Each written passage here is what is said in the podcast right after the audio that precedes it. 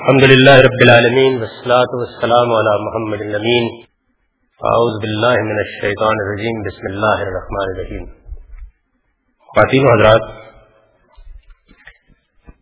فہم حدیث کے مبادی پہ ہم نے عربیت کا ذوق کے زیر عنوان جو اصول بیان کیا گیا ہے، اس کا مطالعہ مکمل کر لیا تھا۔ میں نے اس میں زیادہ تفصیل اس لیے نہیں کی کہ قرآن مجید کہ پڑھنے پڑھانے کا اگر اللہ تعالیٰ نے موقع دیا تو آپ ایسی بہت سی چیزوں سے آشنا ہو جائیں گے۔ اس پہ قدم قدم پر ایسے اسالیب زیر بحث آئیں گے کہ جن کا صحیح فہم آدمی کے لیے معرفت کا ایک دروازہ کھول دیتا ہے۔ زبان کے ذوق کی کیا اہمیت ہے؟ اچھی زبان نہ آتی ہو تو آدمی کیسی عمدہ بات کو کس زاویے سے بگاڑ دیتا ہے؟ اس کی مثالیں وہاں روزانہ سامنے آئیں گی۔ تو اس وجہ سے میں نے یہاں اس پر زیادہ مفصل بحث نہیں کی۔ قرآن کی روشنی۔ دوسری چیز یہ ہے کہ حدیث کو قرآن کی روشنی میں سمجھا جائے۔ یعنی ہم اس سے پہلے بہت مفصل بحث کر چکے ہیں کہ قرآن مجید کی تفہیم و تبین پیغمبر فرماتے ہیں۔ حدیث میں ہمیں رسول اللہ علیہ وسلم کا علم ملتا ہے۔ تو ظاہر ہے کہ جس چیز کی تفہیم و تبین کی گئی ہے، اس کی روشنی میں اس کو سمجھنا چاہیے۔ یہ سادہ جملہ نہیں ہے، بلکہ اس کے پیچھے ایک پوری تاریخ ہے۔ عام طور پر آپ نے یہ بات سنی ہوگی کہ قرآن کو حدیث کی روشنی میں سمجھا جائے۔ عام طور پر یہ سنا ہوگا کہ قرآن کو حدیث کی روشنی میں سمجھنا چاہیے۔ میں یہ کر رہا ہوں کہ حدیث کو قرآن کی روشنی میں سمجھا جائے اس کی وجہ یہ ہے کہ قرآن مجید تو اپنی زبان میں، اپنے الفاظ میں، اپنے سیاق و سباق میں ایک نہایت واضح چیز ہے۔ اس میں نہ کوئی روایت بالمانہ کا سوال ہے، نہ بات اپنے سیاق و سباق سے کٹی ہوئی ہے، نہ اس میں کسی طرح کے احتمالات پیدا کیے جا سکتے ہیں۔ ہمارے پاس وہ خدا کی ایک محکم حجت ہے۔ اور خود اس نے اپنی یہ حیثیت بیان کی ہے کہ دین کے معاملے میں وہ میزان اور فرقان ہے، تو قرآن مجید کی روشنی میں حدیث کو سمجھنا چاہیے، ورنہ نہیں سمجھ میں آئے گی۔ یعنی میں آپ کو بتاؤں گا یہاں بھی جی، میں نے بعض چیزوں کی طرف اشارہ کیا ہے، لیکن جیسے جیسے آپ دین کا مطالعہ آگے کریں گے، کیونکہ آگے پورا دین زیر بحث آنا ہے، تو آپ یہ دیکھیں گے کہ اگر کسی روایت کو قرآن کی روشنی میں نہ دیکھا جائے، تو کیسے نازک مسائل اس سے پیدا ہو جاتے ہیں۔ دوسری چیز یہ ہے کہ حدیث کو قرآن کی روشنی میں سمجھا جائے دین میں قرآن کا جو مقام ہے، وہ ہم اس سے پہلے بیان کر چکے ہیں۔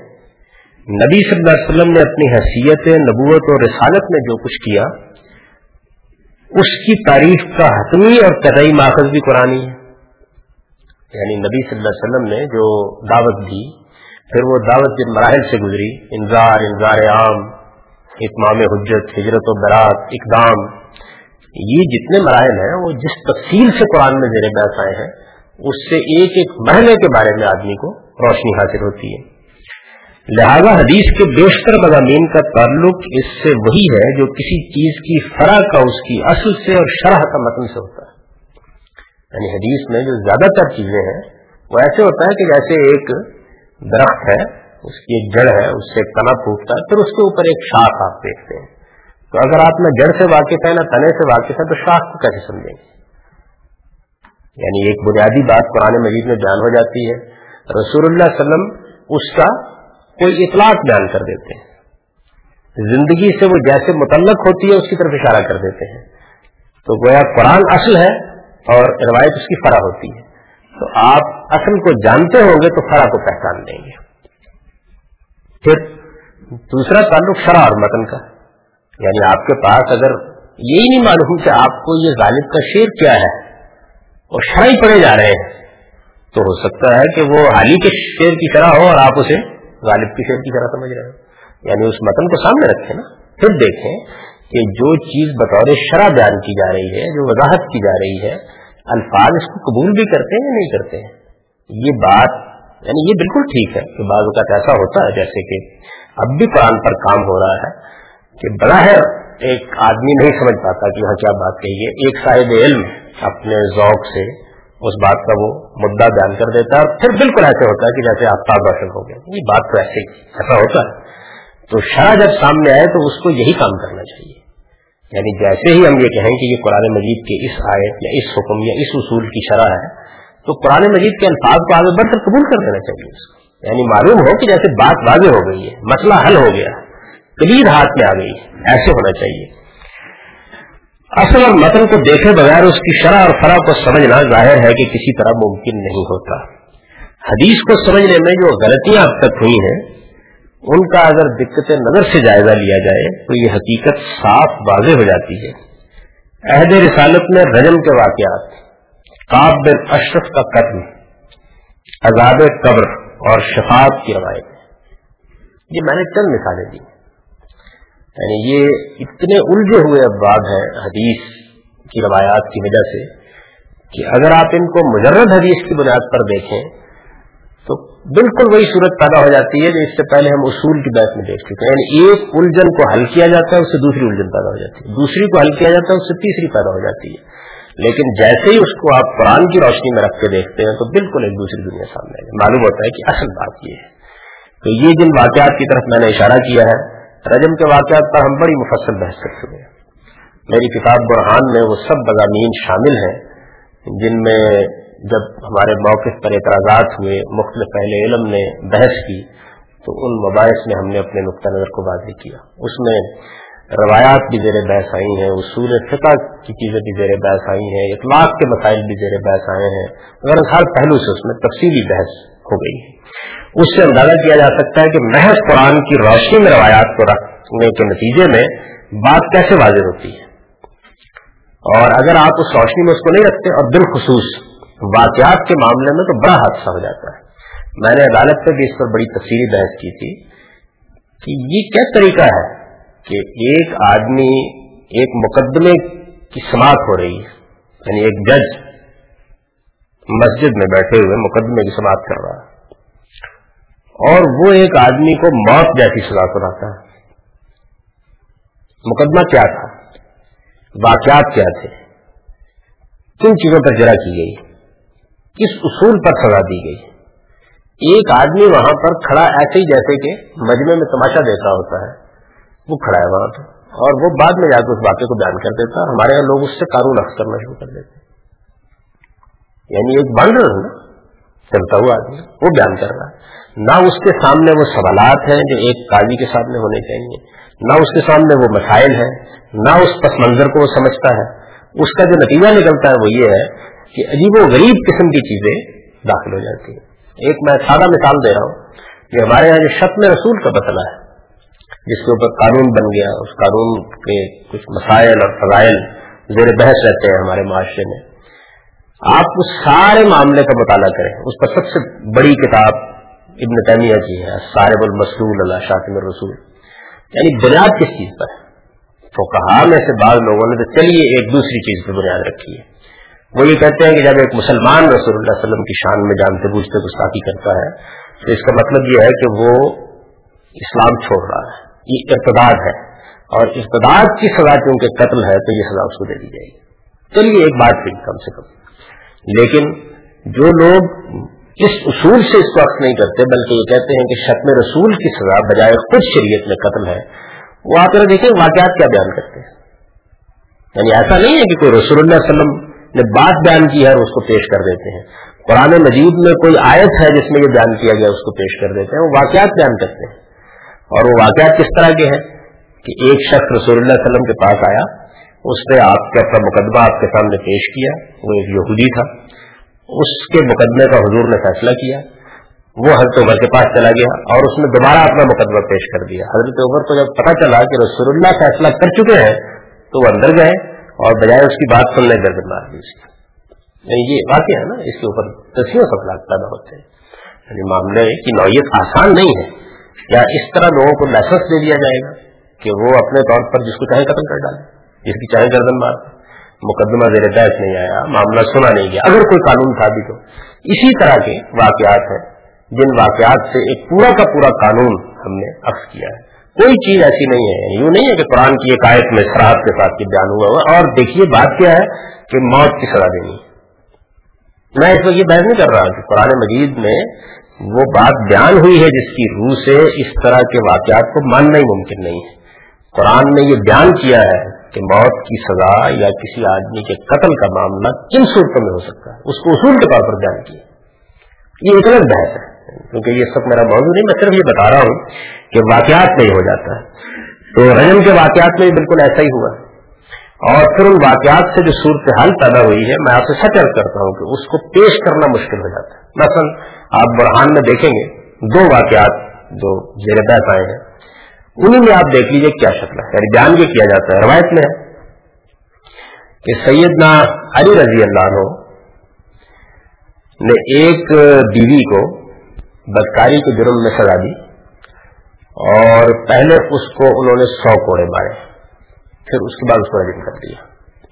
اور یہ کہا کہ بین قرآن کی روشنی میں کوڑے مارے ہیں اور سنت کی روس رجم کر دیا اچھا دوسری طرف پورا کا پورا ایک روایات کا ذخیرہ ہے جو رجم کے واقعات بیان کر رہا ہے، جس میں بہت سے لوگ یہ بیان کرتے ہیں کہ کسی آدمی کو بھی، جسے رجم کی سزا دی گئی، کیوں دی گئی؟ یہ ایک الگ بحث ہے۔ جس کو رجم کی سزا دی گئی، اس کو کوڑے نہیں مارے نبی صلی اللہ علیہ وسلم نے۔ حضرت علی نبی صلی اللہ علیہ وسلم کے شب و روز کے ساتھیوں میں سے۔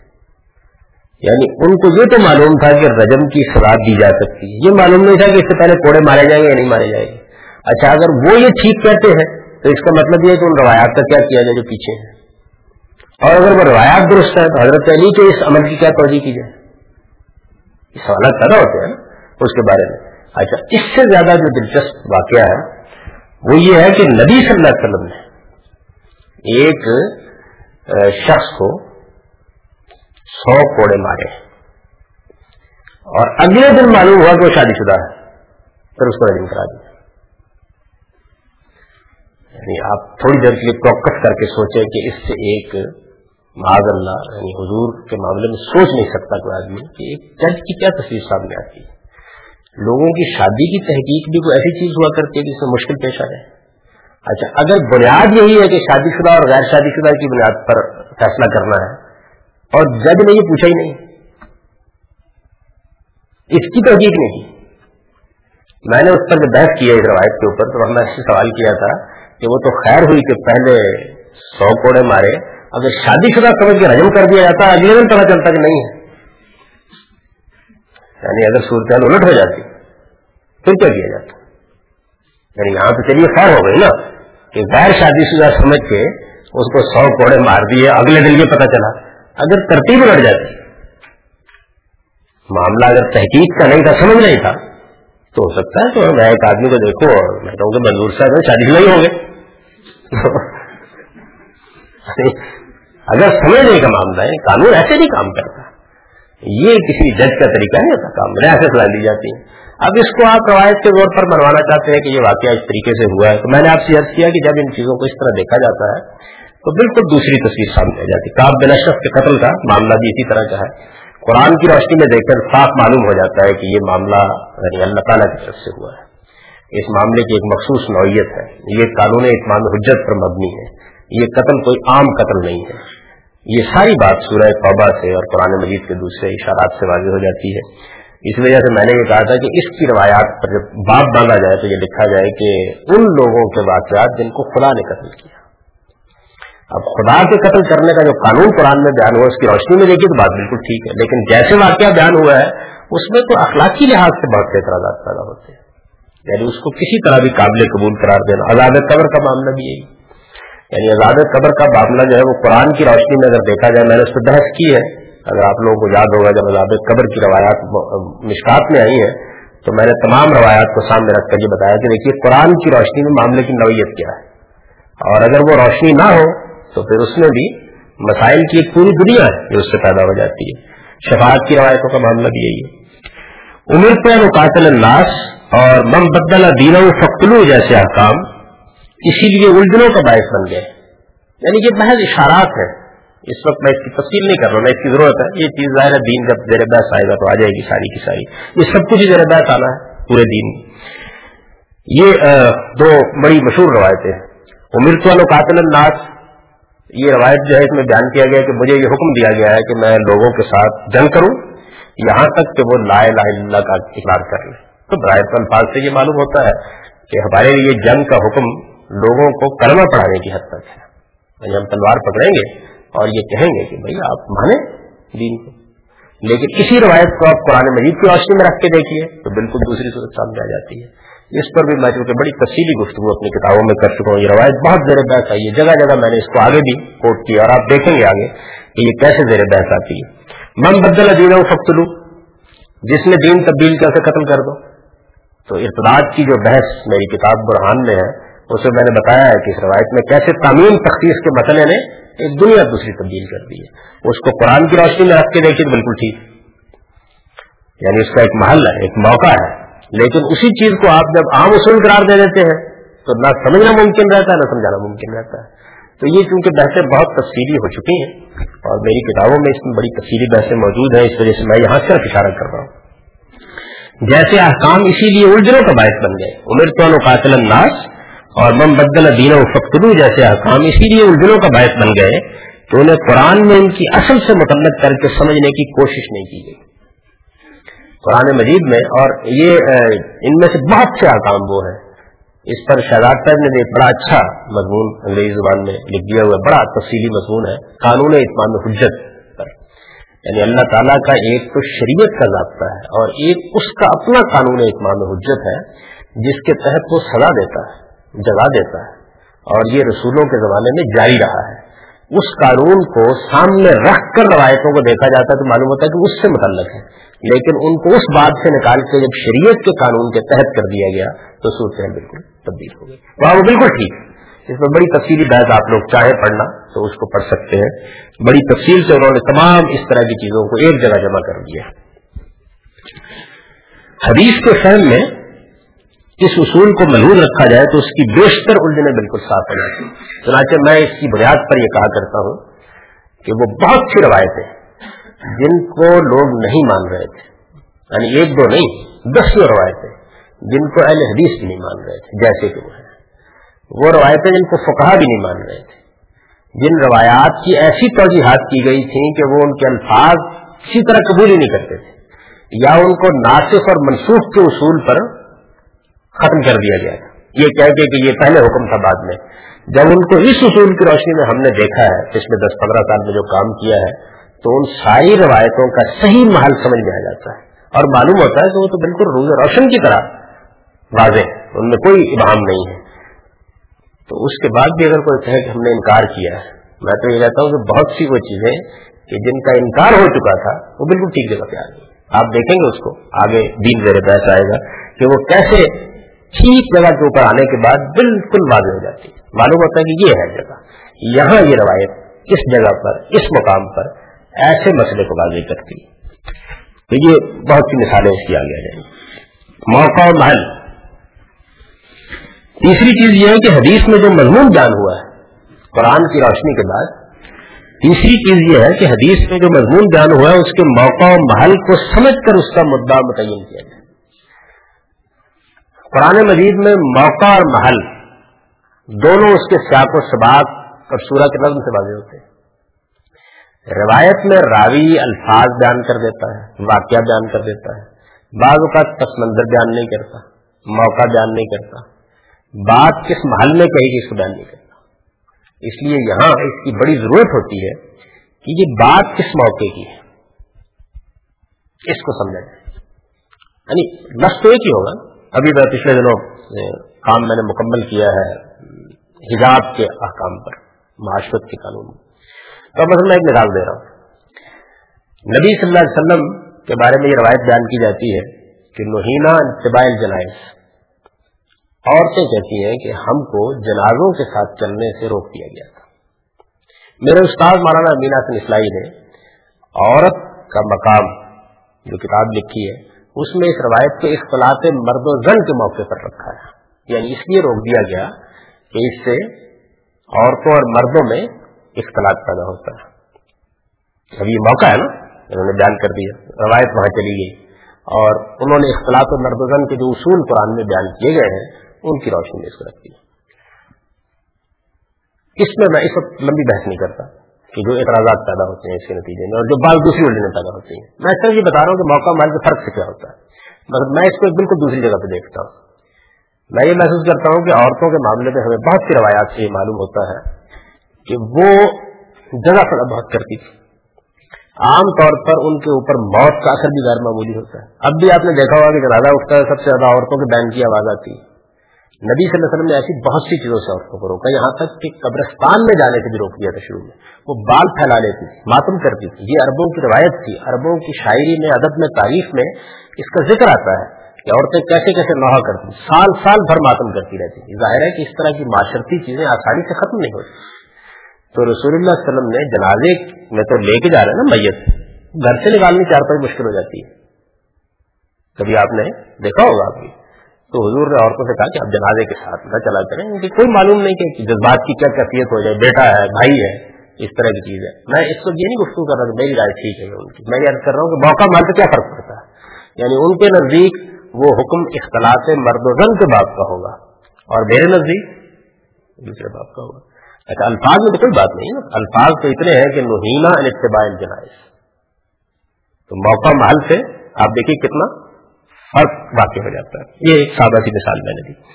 تیسری چیز یہ ہے کہ حدیث میں جو مضمون بیان ہوا ہے، اس کے موقع اور محل کو سمجھ کر اس کا مدعا متعین کیا جائے۔ بات کس وقت کی گئی؟ کس سلسلے میں کی گئی؟ اور کن لوگوں سے کی گئی؟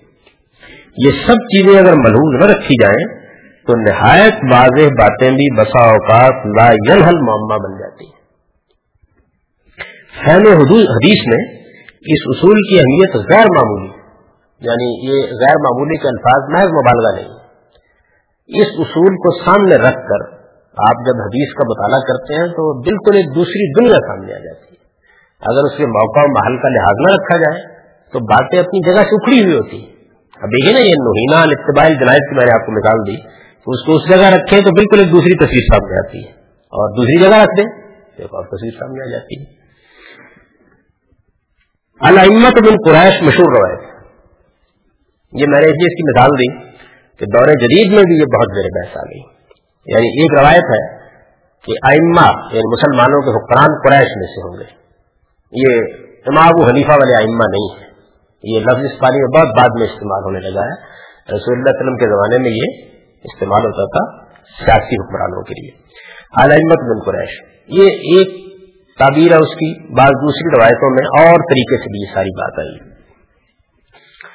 اب ہمارے ہاں اس کی بنیاد پر جو سیاست کا قانون ہے، اس میں یہ دفع سب کر دی گئی۔ اور لوگ اس پر اجماع تک کا دعویٰ کرتے ہیں کہ جب ہم مسلمان اپنے خلیفہ یا اپنے حکمران کا انتخاب کریں گے، تو اس کو قریشی ہونا چاہیے۔ یعنی یہ محض کوئی حدیث کا مسئلہ نہیں رہا۔ اس سے آگے بڑھ کر ہمارے ہاں ایک اجماعی مسئلہ بن گیا کم و بیش لوگوں کا اتفاق کم و بیش پر ہو گیا آپ کوئی کتاب اٹھا لیں حتیٰ کی شاہ اللہ نے بہت تفصیلی بحث اس کے اوپر یہ تو دیکھا جائے گا نا، کیونکہ حضور نے کہا ہے کہ قریش میں سے ہونا چاہیے۔ تو اب اگر پاکستان میں آپ اپنے سربراہ کا انتخاب کرتے ہیں، تو پہلے تو نئی معین قریشی کو ٹوٹا جائے گا نا۔ اس کے بعد انتخاب کے باقی مواقع بعد جائیں گے۔ یہی وہ روایت ہے کہ جس کے اوپر ہمارے ہاں ہندوستان کی تاریخ کا وہ بہت بڑا مارکا ہوا ہے، جس نے ہندوستان کی سیاست کا رخ بالکل تبدیل کر کے رکھ دیا۔ جب ترکوں کی خلافت کے الغاء کا معاملہ شروع ہو گیا، اسے ختم کرنے کا معاملہ شروع ہو گیا، تو اس موقع پر مستشقین تو پڑھ رہے تھے نا، ہمارے حدیث کے ذخیرے کو بھی ان سب کو۔ تو انہوں نے یہ کہا کہ بھئی یہ مسلمان یہاں پر محمد علی جوہر کی قیادت میں تحریک چلا رہے ہیں خلافت کے لیے، ان کے ہاں تو ویسے ہی مسلمہ اصول ہے کہ خلافت قریش کے پاس ہونی چاہیے، تو عثمانی تو قریشی نہیں ہے۔ اس وجہ سے جس خلافت کے لیے یہ اتنے بےتاب ہے اس خلافت کی تو کوئی دینی بنیاد ہی نہیں۔ ویسے ہی اس کو ختم ہو جانا چاہیے، کسی قریشی کو ڈھونڈنا چاہیے اس مقصد کے لیے۔ تو اس زمانے میں پھر مولانا ابوالکلام آزاد میں جب تحریک کی خلافت چل رہی تھی، تو اس روایت کے اوپر وہ مشہور تحریر لکھی ہے، جو اب آپ دیکھتے ہیں ایک پورے پمفلٹ کی شکل میں چھپی ہوئی مل جاتی ہے۔ یعنی خلافت اور جزیرہ نما عرب اور اس میں انہوں نے بڑی تفصیل سے بحث کی۔ اور انہوں نے کہا کہ یہ اصل میں کوئی حکم نہیں۔ ہے یہ ایک اطلاع خبر تھی یعنی حضور نے جیسے اپنے بعد مستقبل کے بارے میں بعض پیشنگ وجہ کی ہے کہ یہ ہوگا یہ ہوگا، یہ اس میں یہ بھی تھی کہ میرے بعد جو حکمران ہے وہ قریش میں سے ہوں گے، بڑی دیر تک قریش حکمران رہے۔ تو یہ ایک خبر تھی میں نے کہا۔ اچھا، اس کے بعد مولانا سید مولانا صاحب مودودی نے اس کو موضوع بنایا۔ اور وہ اس وقت موضوع بنی جب انہوں نے دین میں حکمت عملی کا اصول وضع کیا۔ یعنی یہ بحث شروع ہو گئی نا۔ بحث تو اصل میں ہمیشہ عملی معاملات سے ہوتی ہے۔ یعنی وہ جیل میں تھے۔ ایوب خان کے خلاف محترمہ فاطمہ جنا کا صدارتی امیدوار کی حیثیت سے اپوزیشن نے انتخاب کر لیا۔ اب یہ مسئلہ پیدا ہو گیا کہ جماعت اسلامی تو اپنے لٹریچر میں جگہ جگہ لکھ چکی تھی، وہ بھی لکھ چکے تھے کہ عورت حکمران نہیں ہو سکتی۔ یعنی یہ ایک مسلمان مسئلہ تھا۔ اور اس پر مولانا مودی نے بہت لکھا تھا، دوسرے لوگوں نے بھی لکھا تھا۔ تو بہت غور کرنے کے بعد پھر انہوں نے اس میں ایک حل نکالا۔ وہ حل انہوں نے یہ نکالا کہ دین میں ایک حکمت عملی کا اصول ہے اور اس میں دین کی ساری حرمتیں ابدی نہیں ہوتی۔ بعض حرمتیں تو ایسی ہیں جو کسی حال میں بھی ختم نہیں کی جا سکتی، لیکن ایسی حرمتیں جو ابدی نہیں ہوتی، ان میں یہ حق ہوتا ہے ایک دین پر عمل کرنے والے کو کہ وہ حکمت عملی کے اصول پر کسی چیز کو وقتی طور پر مباح کرتا ہے۔ اور جو آدمی اقامت دین کی دعوت لے کے اٹھا ہو اور دنیا میں اسلام کا غلبہ قائم کرنا چاہتا ہو، بدرجہ تو اس کو یہ فیصلے کرنے ہوتے ہیں۔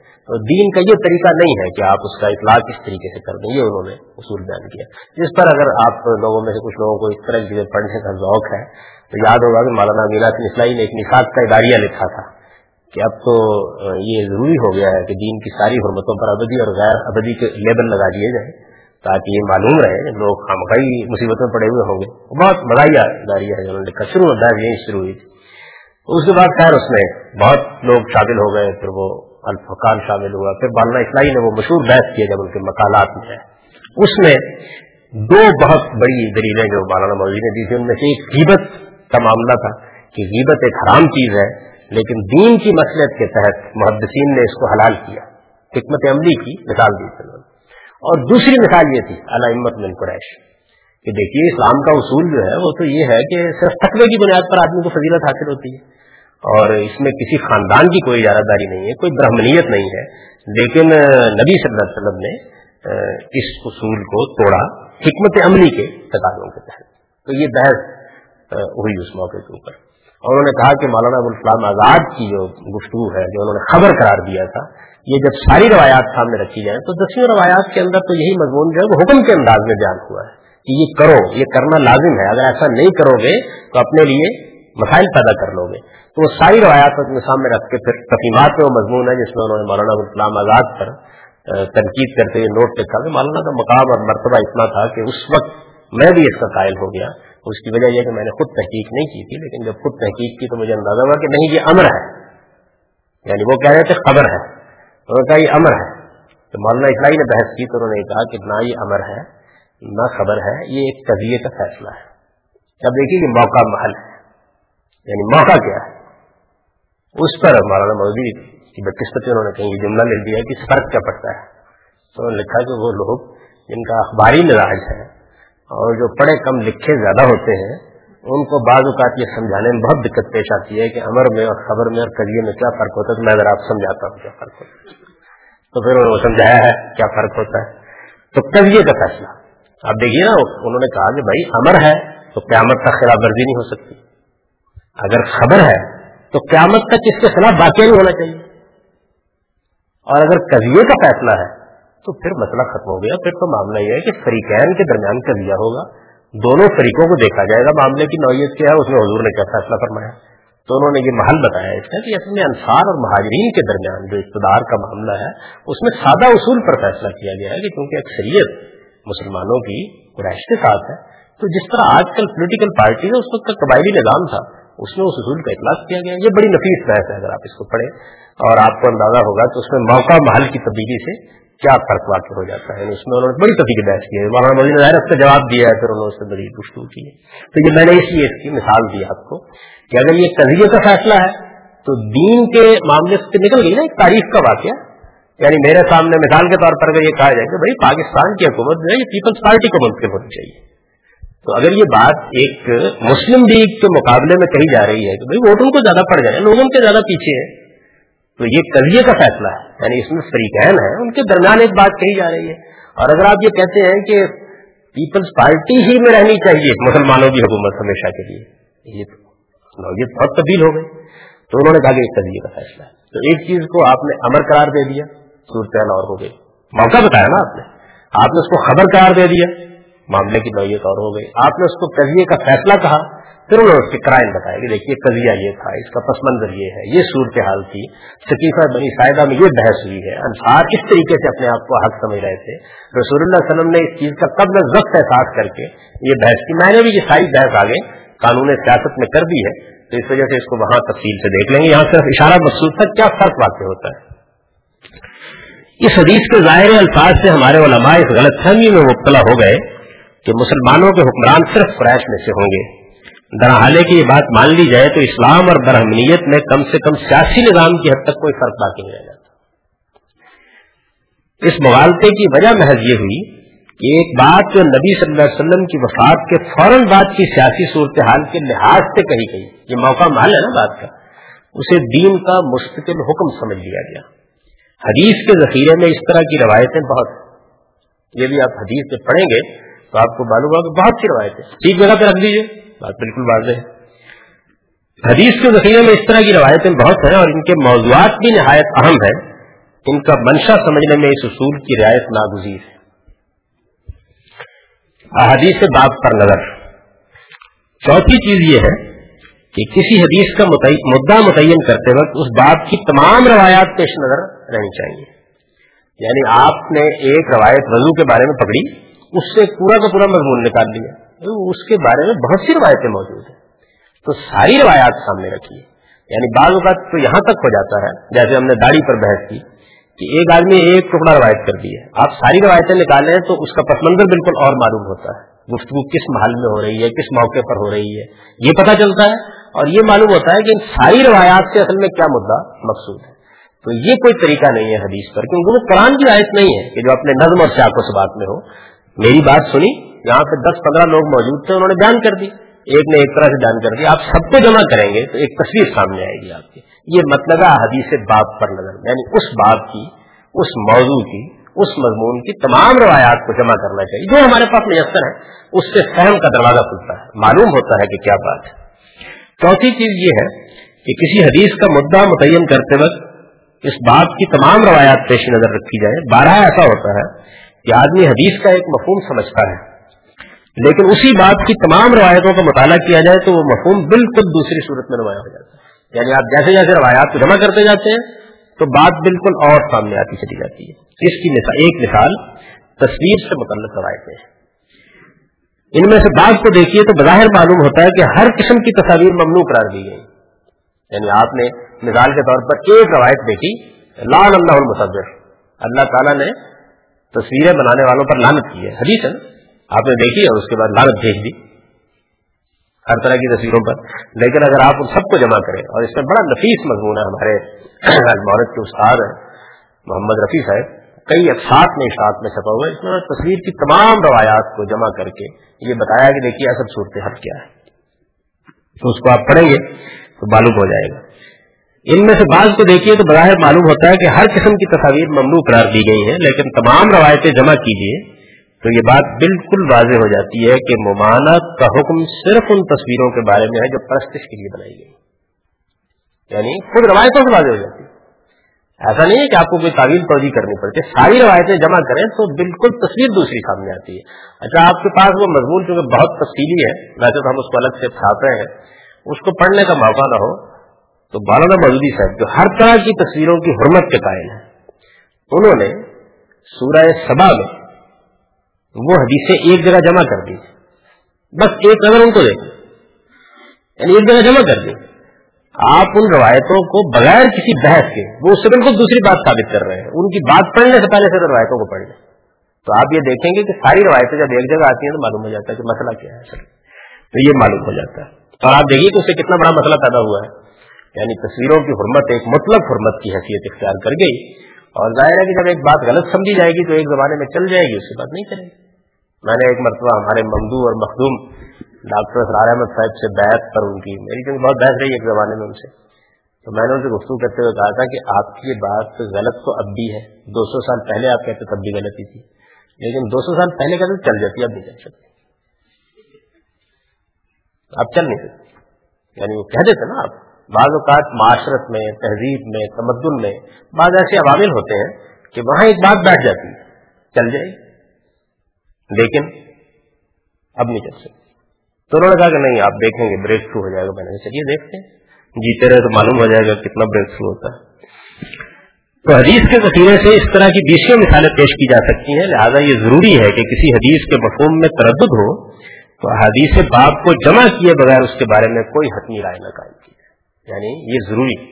اور آپ یہ دیکھیں گے فقہ میں، آپ یہ دیکھیں گے محدثین کے ہاں صرف اس اصول کا ٹھیک اطلاق نہ کرنے کے نتیجے میں بات ایسی بگڑی ہے کہ جس کے بعد اس کے سلجھانے کا کوئی راستہ ہی سامنے نہیں۔ آپ سب چیزیں سامنے رکھ لیں تو بالکل دوسری تصویر سامنے آتی ہے۔ عقل و نقل۔ پانچویں چیز یہ ہے کہ حدیث کے سمجھنے میں یہ بات ملحوظ رکھی جائے کہ عقل و نقل میں ہرگز کوئی اختلاف نہیں ہو سکتا۔ اور یہاں عقل سے مراد وہی جو مسلمات ہوتے ہیں عقل کے۔ یعنی یہ نہیں ہو سکتا کہ اللہ تعالیٰ کو اور بات کہہ رہے ہوں اور وہی جو فطرت اور عقل انہوں نے ہم کو دیا، وہ ایک دوسری طرف ہم کو لے جا رہی ہے۔ اوپر حدیث کے رد و قبول کے اصول بیان کرتے ہوئے ہم واضح کر چکے ہیں کہ دین کی بنیاد ہی علم و عقل کے مسلمات پر قائم ہے۔ یعنی خود قرآن نے اپنی دعوت کی بنیاد اسی پر قائم کی ہے۔ لہذا کوئی چیز اگر ان مسلمات سے مختلف نظر آتی ہے تو اس پر بار بار غور کرنا چاہیے۔ یعنی ایک تو یہ نا کہ آپ نے اب رد کرنا ہے۔ وہ تو ایک بات کا مرحلہ ہے۔ پہلا مسئلہ تو یہ ہے کہ دونوں میں غور کیا جائے، دیکھا جائے۔ تو اگر آپ اپنی عقل کو استعمال ہی نہیں کریں گے، غور کرنے کے لیے تو ہو سکتا ہے کہ ایک ایسی بات آپ نبی صلی اللہ علیہ وسلم کی طرف منسوخ کر دیں، جس کی کوئی تلفی نہ ہو۔ جیسے میں نے ابھی آپ کے سامنے مثال دی ہے یعنی ایک مجرم کو سزا دینے کے معاملے میں، تو کیسے باور کیا جا سکتا ہے؟ یعنی کوئی آخر یہ مان سکتا ہے کہ ایک طرف یہ بیان کیا جائے کہ شادی شدہ اور غیر شادی شدہ ہونا یہ سزا میں فرق کی بنیاد ہے۔ اور دوسری جانب یہ حادثہ ہو جائے کہ جج جج بھی کون؟ اللہ کا پیغمبر۔ اور وہ ایک مجرم کو سزا دے اور اگلے دن اس کو معلوم ہو کہ شادی شدہ۔ تو یہ یعنی کیسے عقل مان لے گی اس بات کو؟ لیکن لوگ کہتے ہیں کہ ماننا پڑے گا۔ اچھا۔ یہ کوئی علمی طریقہ نہیں ہے کہ اس طرح کے واقع پر آدمی فوراً حدیث کو رد کر کے فارغ ہو جائے۔ یعنی اس لیے عرض کیا ہے، وہاں تو یہ نا کہ آپ اس کو رد کر دیں۔ وہ بات کا مرنا ہے۔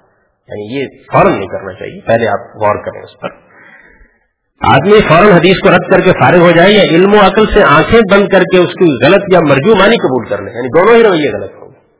ذرا سا آپ کو ایک بات اکھڑی ہوئی محسوس ہوئی نہیں، اب وہ غور و فکر کا تقاضا کرتی ہے۔ دیکھنا چاہیے۔ اور بارہ مجھے تجربے سے محسوس ہوا ایک بات سمجھ نہیں آ رہی تھی۔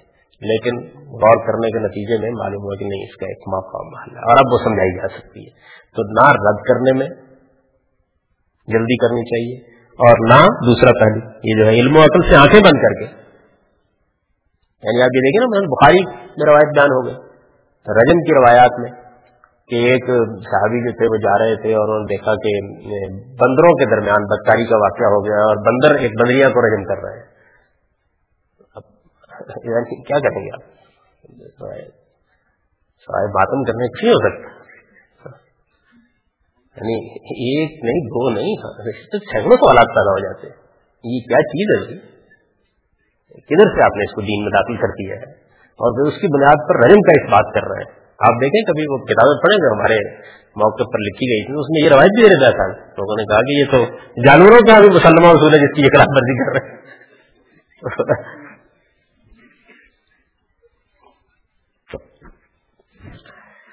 تجربہ بتاتا ہے کہ روایت کو جب صحیح پہلو سے دیکھا گیا تو بارہ کوئی اختلاف باقی نہیں رہا اور بات ہر لحاظ سے واضح ہو گئی۔ یہ چیز ظاہر ہے کہ اسی وقت حاصل ہوتی ہے جب پورے یقین کے ساتھ مانا جائے کہ عقل و نقل میں کوئی منافعات نہیں ہو سکتی۔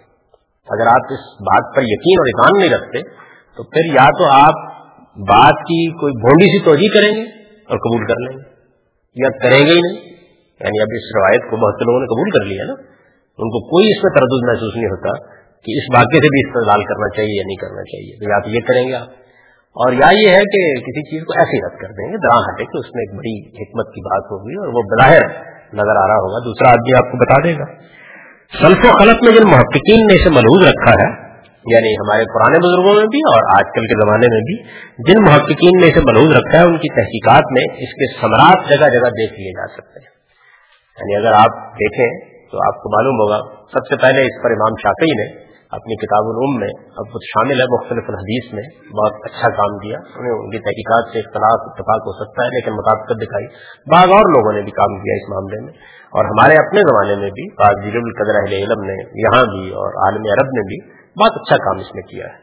آپ دیکھیں گے تو جب وہ بتا دیتے ہیں دیکھیے اس موقع کی بات ہے، اس محل کی بات ہے، اس میں عقلی لحاظ سے یہ بات بظاہر ایسے لگ رہی تھی، لیکن اس دوسرے زاویے سے دیکھیے تو بالکل ٹھیک بیٹھ جاتی ہے۔ تو آپ محسوس کرتے ہیں کہ جب آدمی یہ یقین کر کے جاتا ہے حدیث کے ذخیرے کی طرف کہ عقل و نقل میں منافعات نہیں ہو سکتی۔ یہ بات ابن تیمیہ نے اپنی کتاب العقل و نقل میں کہی تھی، بہت ٹھیک بات ہے کہ اگر عقل و نقل میں منافعات نظر آ رہی ہو، اختلاف نظر آ رہا ہو، عقل نقل سے مراد یعنی کوئی روایت ہے یا قرآن کی آیت ہے تو پھر اس کے بعد آپ رک جائیے۔ یا تو آپ اصلی مقدمہ قائم کرنے میں غلطی کھا گئے اور یا نقل و روایت میں غلطی ہو گئی۔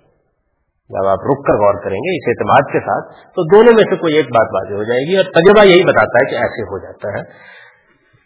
حدیث کے فہم میں اس چیز کو بھی کسی حال میں نظر انداز نہیں کیا جا سکتا۔ اسی جملے کے ساتھ یہ فہم حدیث کے مبادی بھی ختم ہو گئے ہیں اور اس کے ساتھ اصول و مبادی کی پوری بحث بھی پایا تکمیل کو پہنچ گئی ہے میں چند منٹ میں صرف اس کے بعد اہم پہلوؤں کی طرف آپ کو توجہ دلاؤں گا اور اس کے بعد پھر آپ جو باقی وقت ہے اس میں سوالات کر لیجیے گا۔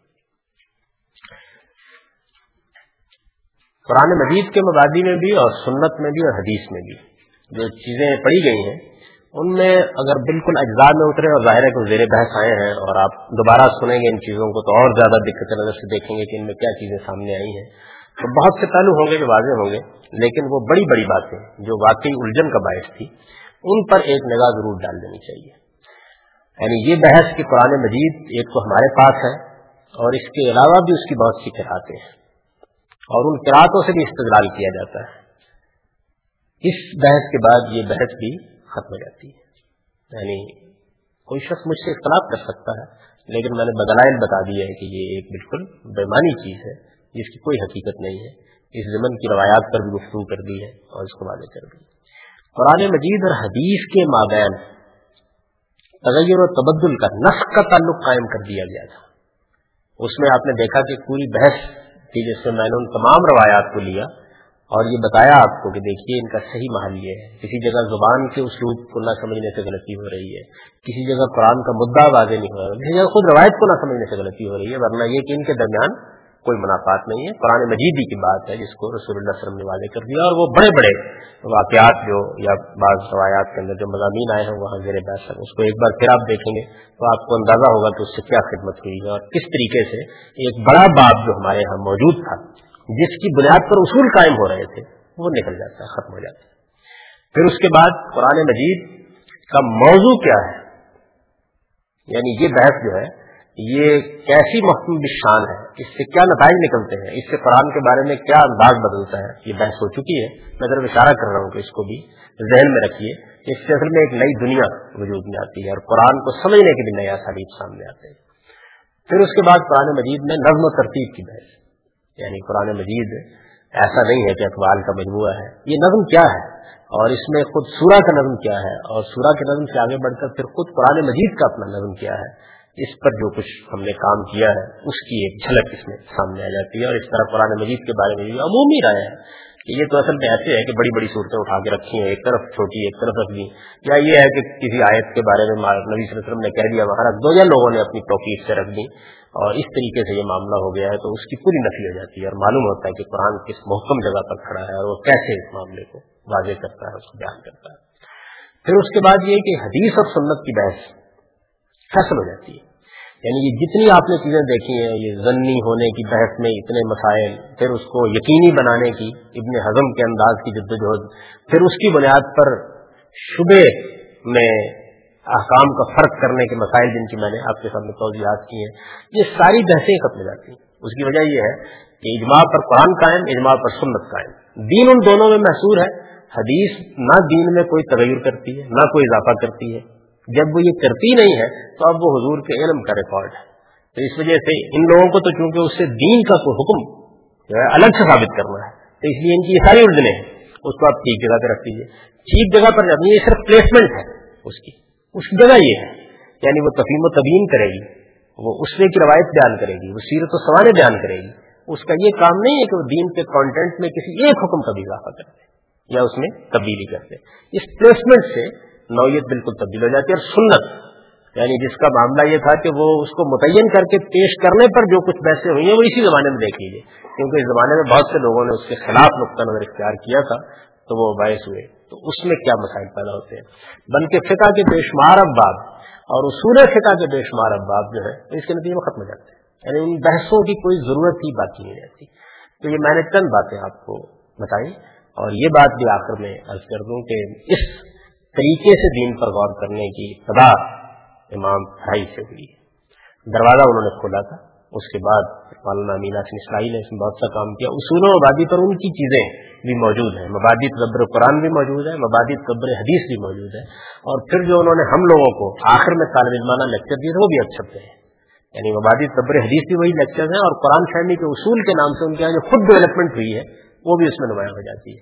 میں نے اس بات کو کہاں سے لیا ہے اور پھر کہاں پہنچایا ہے؟ غلط یا صحیح میں نہیں کر رہا۔ تو آپ تقابلی مطالعہ کریں گے تو اس سے واضح ہو جائے گا کہ نوعیت اس کی کیا بن گئی ہے۔ یہ میں نے اس کے معلوم کی طرف اشارہ کر دیا ہے کہ ان چیزوں کو دوبارہ سنیے، دوبارہ دیکھیے۔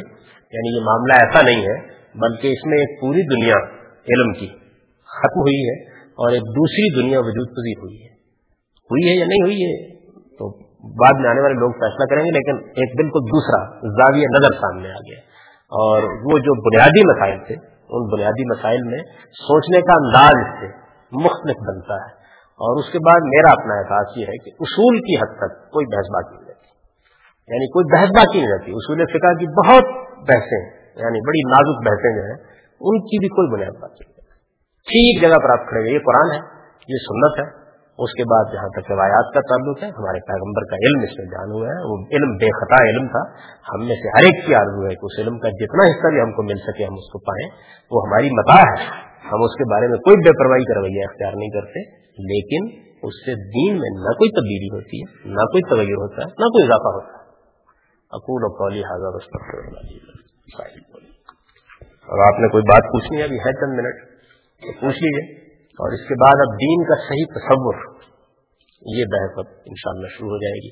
یہ اس کتاب کے بعد اگلا اس کتاب میں اگلا چیپٹر ہے. اس پر انشاءاللہ ہم تو شروع کریں گے سر یہ سنت کے بارے میں جب یہ بحث ہوتی ہے کہ یہ بالکل اسی طرح جس طرح قرآن اجماع کے ساتھ منقل ہوا ہے اسی طرح یہ بھی اجماع کے ساتھ منقل ہوئی ہے۔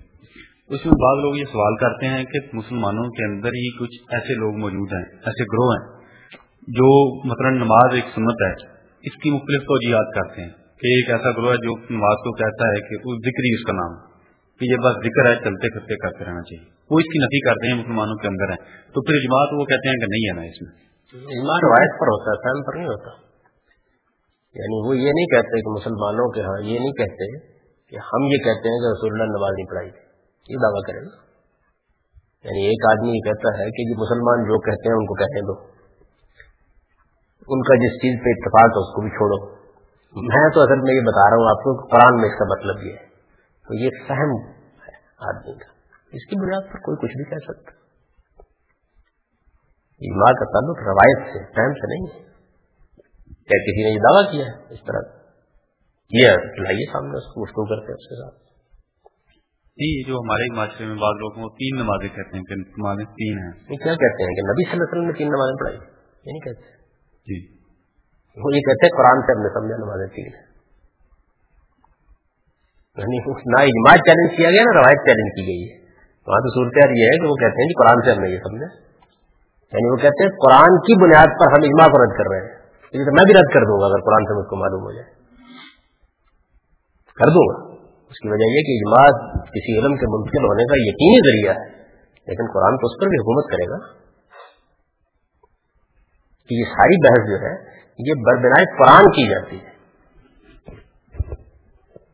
کیا خیال ہے آپ کہیں گے اگر قرآن مجید سے میں یہ ثابت کر دوں ثابت کر دوں کہ کوئی نماز نہیں ہے کیا کریں گے؟ تو ٹھیک ہے پھر تو نہیں ہوگی یہ ہے۔ یعنی وہاں اجماع میرے بحث نہیں۔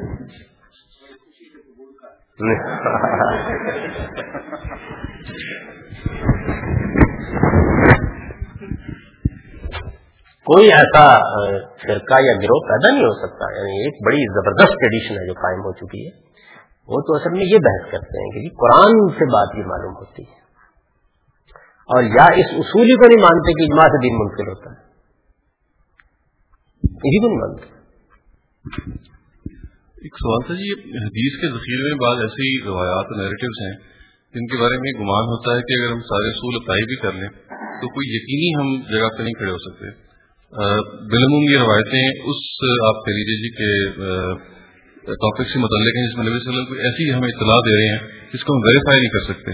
جیسے مثال کے طور پہ جو روایات ابارشن کے سلسلے میں ہمارے کو کہا استعمال کرتے ہیں، اس کی تائید میں اور اس کی اس بات میں مثال کے طور پہ یہ بات کہ فرشتہ جو ہے ایک سو بیس دن کے بعد روح پھونکتا ہے اور اس کے بعد ہی معاملات ہوتے ہیں۔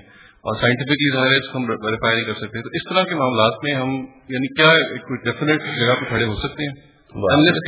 بات شروع جو ہے وہ صحیح جگہ سے نہیں یعنی یقینی علم تو حاصل نہیں ہوتا۔ اس میں ہمیں غالب ضمن غالب حاصل ہوتا ممکن ہے یقینی علم نہیں ضمن غالب حاصل ہوتا ہے۔ اور ہم یہ محسوس کرتے ہیں کہ یہ بات رسول اللہ وسلم نے کہی ہوگی۔ یعنی کرینا کہ یہ کرائن اس کے حق میں اس سے زیادہ کچھ چیز حاصل نہیں ہوتی۔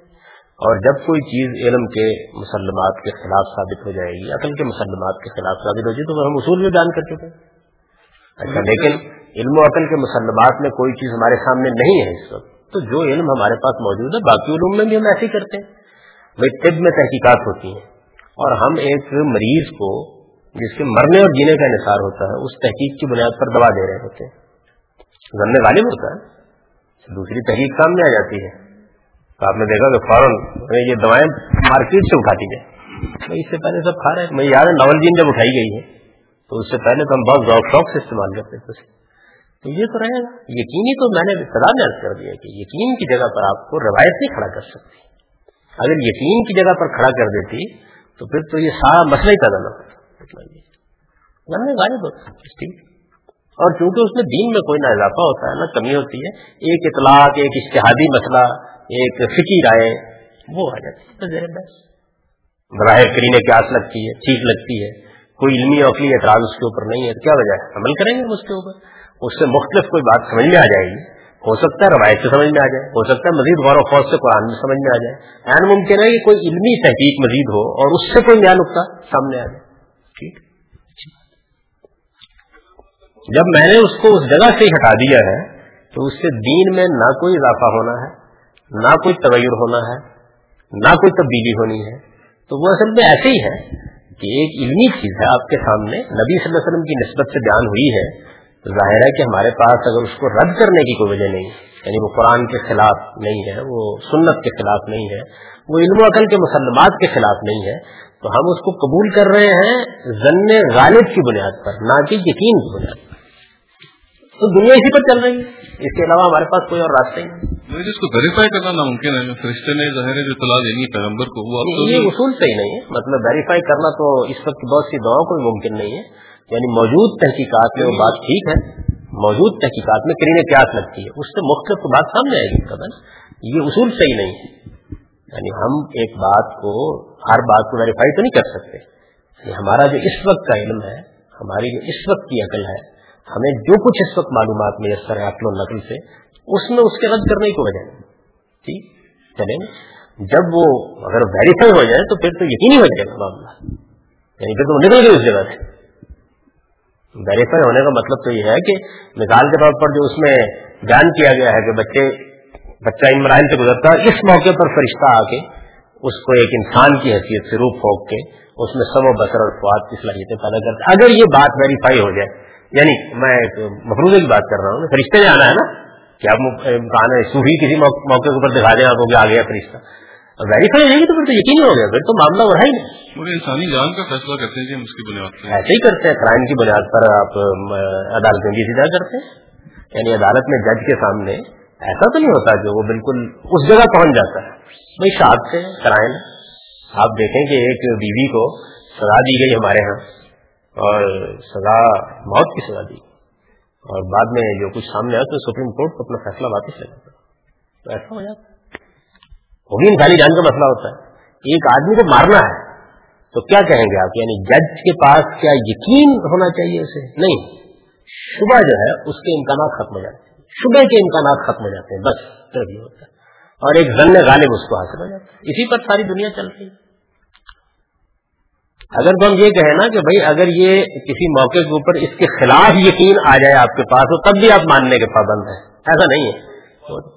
اللہ تعالیٰ نے نبی صلی اللہ علیہ وسلم کو اس طرح کی جو خبریں ہیں یعنی اس کی یوٹیلٹی پر کیا ہے؟ اس کی وجہ یہ یعنی کہ آپ تو مان رہے ہیں یعنی اتنا بڑا مسئلہ جو پیدا ہوتا ہے انسانوں کے درمیان، وہ اسی روایت کی بنیاد کے اوپر حل کیا جا رہا ہے۔ یوٹیلٹی تو اتنی زیادہ ہے، یہی تو اصل میں اس بے خطا علم میں امکان جو ہے خطا کا موجود ہے یعنی روایت کی حد تک۔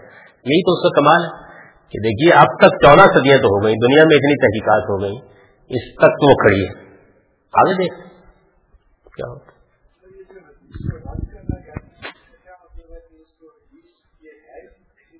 یعنی نبی صلی اللہ علیہ وسلم کی طرف اس کی نسبت نہیں کی جائے گی۔ رد کرنے کا مطلب یہی ہوتا ہے۔ یعنی اس کو قبول نہیں کیا جائے گا جیسے محدثین نہیں کرتے۔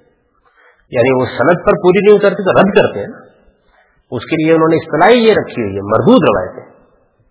یعنی وہ ان کی اصطلاح مقبول روایت ہے مردود روایت وہ روایت رد کر دیتے ہیں۔